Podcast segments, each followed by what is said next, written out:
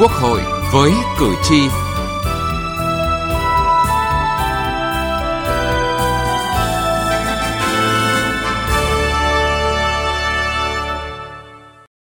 Các biên tập viên Thu Huyền và Lê Tuyết kính chào quý vị và các bạn. Thưa quý vị, chính sách cử tuyển là một chủ trương chính sách của Đảng nhằm góp phần phát triển nguồn nhân lực vùng dân tộc miền núi, nhất là vùng sâu, vùng xa, vùng đặc biệt khó khăn. Tuy nhiên thì chính sách này đã bộc lộ những bất cập và hạn chế như chất lượng đào tạo thấp, nhiều người phải bỏ học giữa chừng vì không theo kịp chương trình, đào tạo không theo nhu cầu của địa phương, dẫn đến tốt nghiệp không bố trí được việc làm.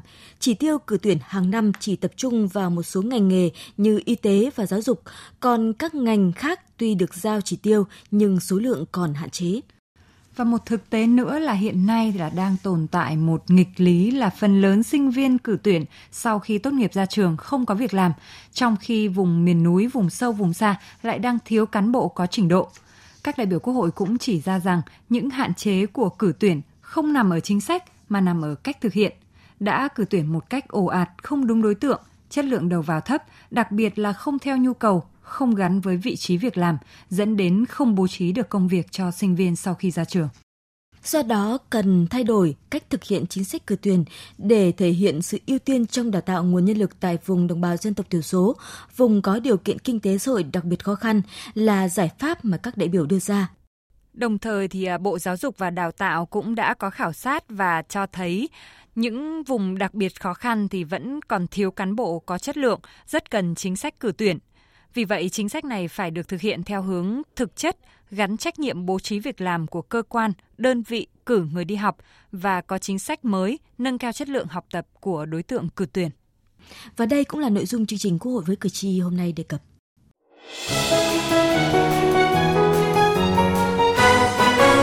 Cử tri lên tiếng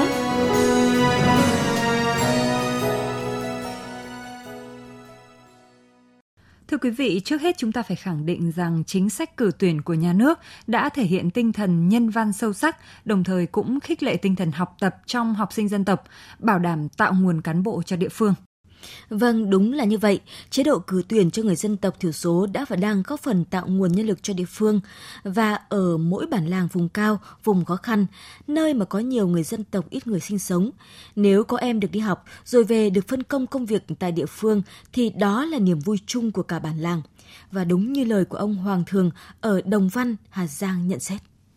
Tôi thấy là cái chính sách cử tuyển này của nhà nước mở ra đối với các đồng bào dân tộc thiểu số có một cái ý nghĩa rất nhân văn ừ.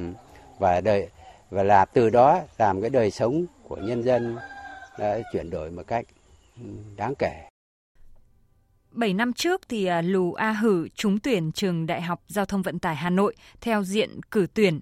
Điều đáng nói là mặc dù trúng tuyển nhưng mà Hử cũng không biết là mình sẽ học gì, làm gì. Do vậy khi ra trường cũng khó khăn trong tìm kiếm việc làm. Sau một kỳ dự bị thì à, em được lựa chọn vào chuyên ngành cầu đường bộ của trường Đại học Giao thông Vận tải. Khi vào học thì à, em cũng không biết là học cái gì, sau này mình sẽ làm gì và sau 6 năm em cố gắng học trường Giao thông Vận tải về thì à, đã được hơn năm rồi nhưng mà chưa được bố trí việc làm. Và đây cũng là một thực tế đáng buồn khi mà không ít học sinh cử tuyển tốt nghiệp đại học không có việc làm. Và ngày được đi học theo chính sách cử tuyển là một ngày đầy hân hoan vui mừng của Hoàng Thị Hạnh ở Thái Nguyên. Thế nhưng mà niềm vui ấy lại chẳng tày gang khi mà học xong thì Hạnh cứ chờ mãi mong có được một công việc tại quê nhà. Nhưng mà điều đó thì thực sự khó khăn.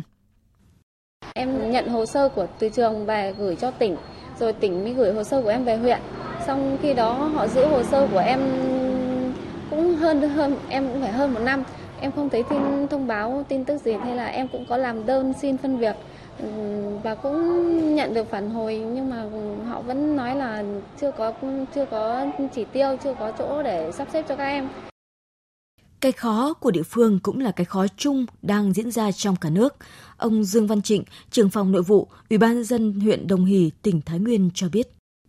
Cái khó của địa phương thì tại thời điểm này địa phương có nhu cầu. Thế nhưng mà trong vòng 5 năm thì không thể là địa phương không thể là để một cái vị trí này. Đợi 5 năm sau để người đấy ra trường là bố trí. Mà đây là cái công việc, cái vị trí việc làm phải có người thực hiện ngay. Cho do vậy mà buộc địa phương phải tổ chức thi tuyển. Thi tuyển thì, chính thi tuyển thì khi chúng tôi thi tuyển thì đã tuyển dụng được người rồi. Chẳng 5 năm sau cháu này ra trường thì người ta vừa mới tuyển dụng xong. Nên việc xử lý cái việc này nó rất khó. Thưa quý vị, chính vì lý do này mà hiện nay chỉ còn 8 tỉnh gồm Hà Giang, Lạng Sơn, Điện Biên, Hòa Bình, Phú Yên, Ninh Thuận, Trà Vinh và Bạc Liêu có học sinh tham gia học cử tuyển và số lượng học sinh đi học theo chế độ này là 78 học sinh. Từ nghị trường đến cuộc sống. Thưa quý vị và các bạn, tính đến thời điểm này, có 48 dân tộc thiểu số có học sinh sinh viên cử tuyển. Một số dân tộc có học sinh cử tuyển khá đông như dân tộc Thái chiếm 15,17%, Khmer chiếm 12,46%, Tày chiếm 9,59%, Mông chiếm 8,04%, Giao chiếm 5,58%. Tuy nhiên thì vẫn còn một số dân tộc thiểu số rất khó tuyển sinh như dân tộc Co, Mảng, Rơ Măm, Cờ Lao, Rẻ Trương, Cống, Pa Thẻn và dân tộc Lô Lô. Đặc biệt còn có 5 dân tộc chưa được học cử tuyển, đó là dân tộc Brâu, La Hủ, Lự, Ngái và dân tộc Ơ Đu. Một số dân tộc có tỷ lệ học sinh cử tuyển khá ổn định như dân tộc Bru Vân Kiều, Trăm. Qua thực hiện, Bộ Giáo dục và Đào tạo đánh giá bố trí việc làm cho sinh viên tốt nghiệp cử tuyển rất khó khăn do hình thức tuyển dụng cán bộ công chức viên chức đã có nhiều thay đổi theo quy định của luật cán bộ công chức, luật viên chức được cụ thể hóa tại Nghị định số 24-2010 ngày 15 tháng 3 năm 2010 của Chính phủ quy định về tuyển dụng, sử dụng và quản lý công chức và Nghị định theo số 29-2012 ngày 12 tháng 4 năm 2012 của Chính phủ quy định về tuyển dụng, sử dụng và quản lý viên chức. Bà Nguyễn Thị Mai Hoa, Ủy viên Thường trực Ủy ban Văn hóa, Giáo dục, Thanh niên, Thiếu niên và Nhi đồng của Quốc hội giải thích rõ hơn như thế này cái quy định về chính sách cử tuyển của luật giáo dục hiện hành đã không còn phù hợp. Rất nhiều địa phương trong mấy năm qua là không thực hiện chính sách cử tuyển nữa bởi vì rất nhiều những cái em uh, học sinh tham gia cái chương trình cử tuyển trở về địa phương thì đã không được thực hiện cái quy định là được phân công công tác bởi vì thực hiện luật viên chức là phải tuyển dụng um, một cách là công khai và bình đẳng giữa các đối tượng chứ không có cái chuyện là phân công hay bố trí công tác cho số học sinh sinh viên đã qua cái chương trình cử tuyển và chính vì vậy cho nên là đã không còn phù hợp hơn nữa, trong quá trình triển khai, nhiều địa phương chưa xây dựng được kế hoạch tổng thể đào tạo cán bộ học cử tuyển theo vị trí việc làm, xác định nhu cầu ngành nghề, trình độ đào tạo và cơ cấu số lượng giữa các dân tộc chưa phù hợp với yêu cầu phát triển kinh tế xã hội của địa phương. Ở một số địa phương, công tác giả soát, bám sát theo quy hoạch, ưu tiên các dân tộc có nguồn nhân lực thấp còn lòng lẻo, định tính. Do đó, chính sách này đã và đang bộc lộ những điều bất hợp lý. Hàng loạt sinh viên hệ cử tuyển ra trường không có việc làm trở thành gánh nặng cử tuyển, lãng phí tiền của nhà nước. Ông Mong Văn Tình, đại biểu Quốc hội tỉnh Nghệ An thừa nhận thực trạng bất cập trong cử tuyển đang diễn ra ở nhiều địa phương. Cử đi học một cách là tràn lan thì à, dẫn đến là khi mà sinh viên tốt nghiệp về là không có việc làm gây lãng phí ngân sách của nhà nước. Trong dự thảo thì mặc dù ban soạn thảo đã có cái sự sửa đổi và bổ sung là theo hướng là người được cử đi học thì tuyển là sẽ được uh, ưu tiên trong cái việc tuyển dụng công chức viên chức. Tôi rất là băn khoăn về cái tính uh, hiệu quả mang lại bởi vì là thực tế là không dễ như người người ta ta ta nghĩ. Đã đến lúc thì chúng ta cũng phải xem lại là cái chính sách này là có nên à, duy trì hay không. Chính vì những bất cập đó, bà Cao Thị Xuân, Phó Chủ tịch Hội đồng Dân tộc của Quốc hội cho rằng cần thu gọn lại chính sách cử tuyển chỉ dành cho những dân tộc ít người, rất ít người. Ví dụ như các dân tộc thời gian qua khó tuyển sinh và chưa có người đi học cử tuyển là dân tộc Co, Mảng, Rơ Măm, Cờ Lao, Bờ Râu, La Hủ. Cùng với đó, cử tuyển chỉ dành cho những dân tộc miền núi khó khăn, thực sự thiếu cán bộ. Cử tuyển phải đúng đối tượng, gắn với nhu cầu vị trí việc làm, đồng thời phải nâng cao chất lượng đầu vào cũng như chất lượng đào tạo sinh viên cử tuyển. Ờ, trong cái ờ, sửa luật giáo dục trong tới đây thì ờ, chúng tôi nghĩ rằng là phải cần sửa cái điều 90 của luật hiện hành. Hiện nay trong dự thảo luật là điều 84. Theo tôi thì có lẽ theo hướng là chỉ nên ờ, nhà nước đào tạo cử tuyển. Đối với những dân tộc thiểu số rất ít người đang cư trú ở vùng kinh tế xã hội đặc biệt khó khăn. Cái thứ hai là tôi nghĩ là ờ, sau khi mà cử tuyển ra thì không nên bao cấp hoàn toàn như trước đây nữa. Mà nhà nước chỉ ưu tiên cử tuyển à, chỉ ưu tiên tuyển dụng đối với những sinh viên cử tuyển. Còn cái chính sách cụ thể như nào thì nên giao cho chính phủ sẽ quy định chi tiết.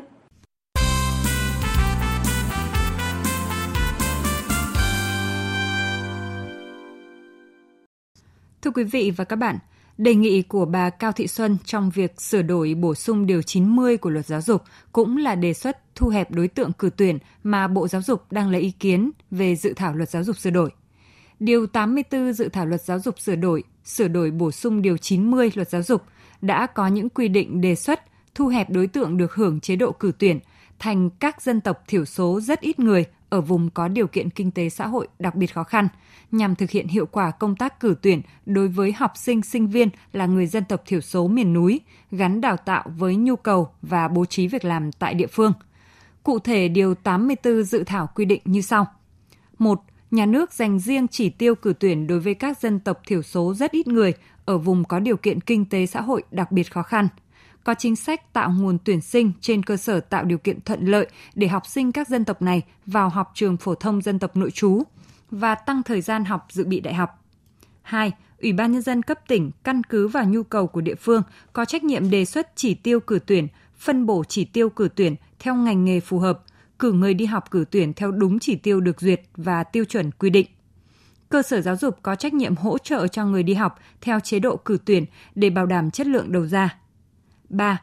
Người được cử đi học theo chế độ cử tuyển được ưu tiên trong tuyển dụng công chức, viên chức. Chính phủ quy định cụ thể tiêu chuẩn và đối tượng được hưởng chế độ cử tuyển, việc tổ chức thực hiện chế độ cử tuyển, việc tuyển dụng người học theo chế độ cử tuyển sau khi tốt nghiệp. Bộ trưởng Bộ Giáo dục Đào tạo Phùng Xuân Nhạ cũng khẳng định chính sách cử tuyển phải làm sao tạo sự công bằng, tạo điều kiện thuận lợi cho đồng bào và các tỉnh miền núi khó khăn tiếp cận với giáo dục mà tiếp cận ở đây phải theo hướng nâng cao chất lượng chứ không phải theo hướng vì trình độ thấp mà hạ chuẩn. Tôi đã sẽ trao đổi với lãnh đạo các địa phương là cố gắng làm sao cùng để, để học phải có đầu ra. Bây giờ thôi cái cử tuyển thì cũng rất là vừa phải thôi. Bây giờ rất nhiều cháu giỏi. Cử tuyển thì có chỉ dành cho nhiều những dân tộc mà rất ít người, ví dụ dưới 10.000 người hoặc những cái vùng mà khó khăn. Thế còn trong quá trình đào tạo ví dụ trong sư phạm, tôi sẽ chỉ đạo các trường sư phạm là có những chính sách ưu tiên cho những cái cháu một người dân tộc mà giỏi chứ không phải là ưu tiên theo cái hướng là đăng khai đăng ký vào học.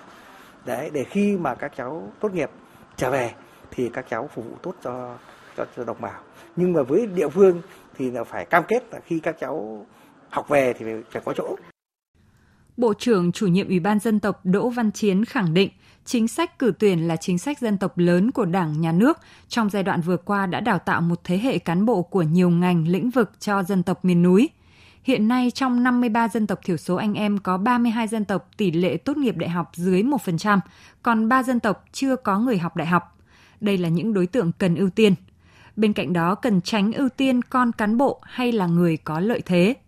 Ông Đỗ Văn Chiến đề nghị thay đổi chính sách cử tuyển theo hướng có ưu tiên nhưng khâu châm trước về mặt trình độ. Nếu cần thì phải cho học dự bị để đảm bảo mặt bằng văn hóa và chất lượng.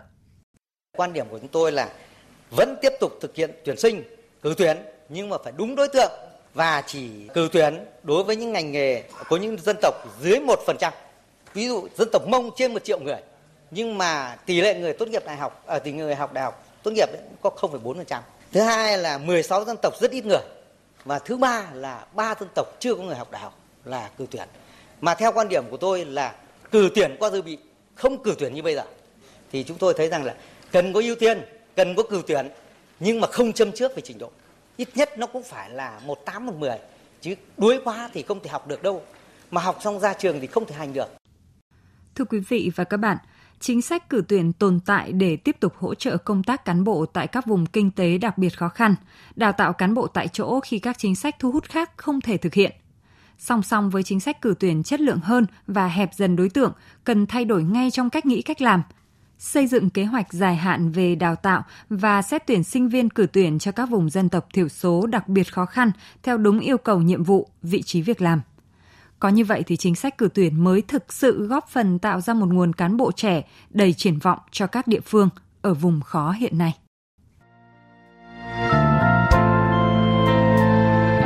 Nghị trường bốn phương